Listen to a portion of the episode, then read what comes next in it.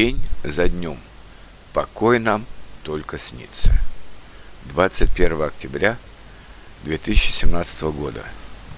Думал раньше, что выйду на пенсию, и у меня будет много свободного времени на языки, путешествия, книги и музеи. Но что-то не получается. То позовут на несколько недель в мою языковую школу, поработать с важным клиентом, то нужно помочь в чем-то сыновьям, то посетить заболевшего друга, то заболею сам, как сейчас с хриплым голосом.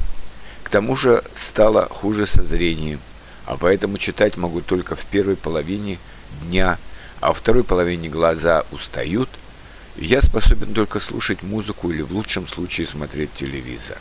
Это тоже, конечно, неплохо.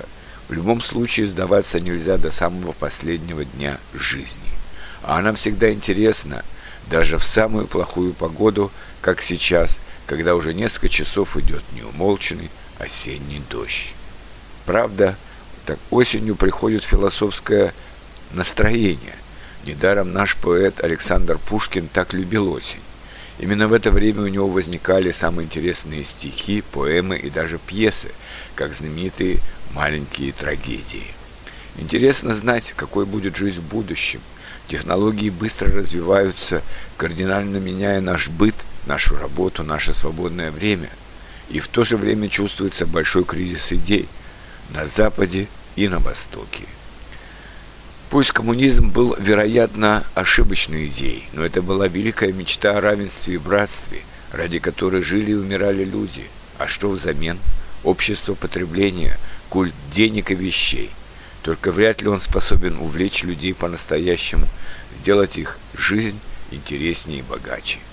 Поэтому вопрос о будущем не так однозначен, как это казалось в 90-е годы, сразу после самораспада Советского Союза.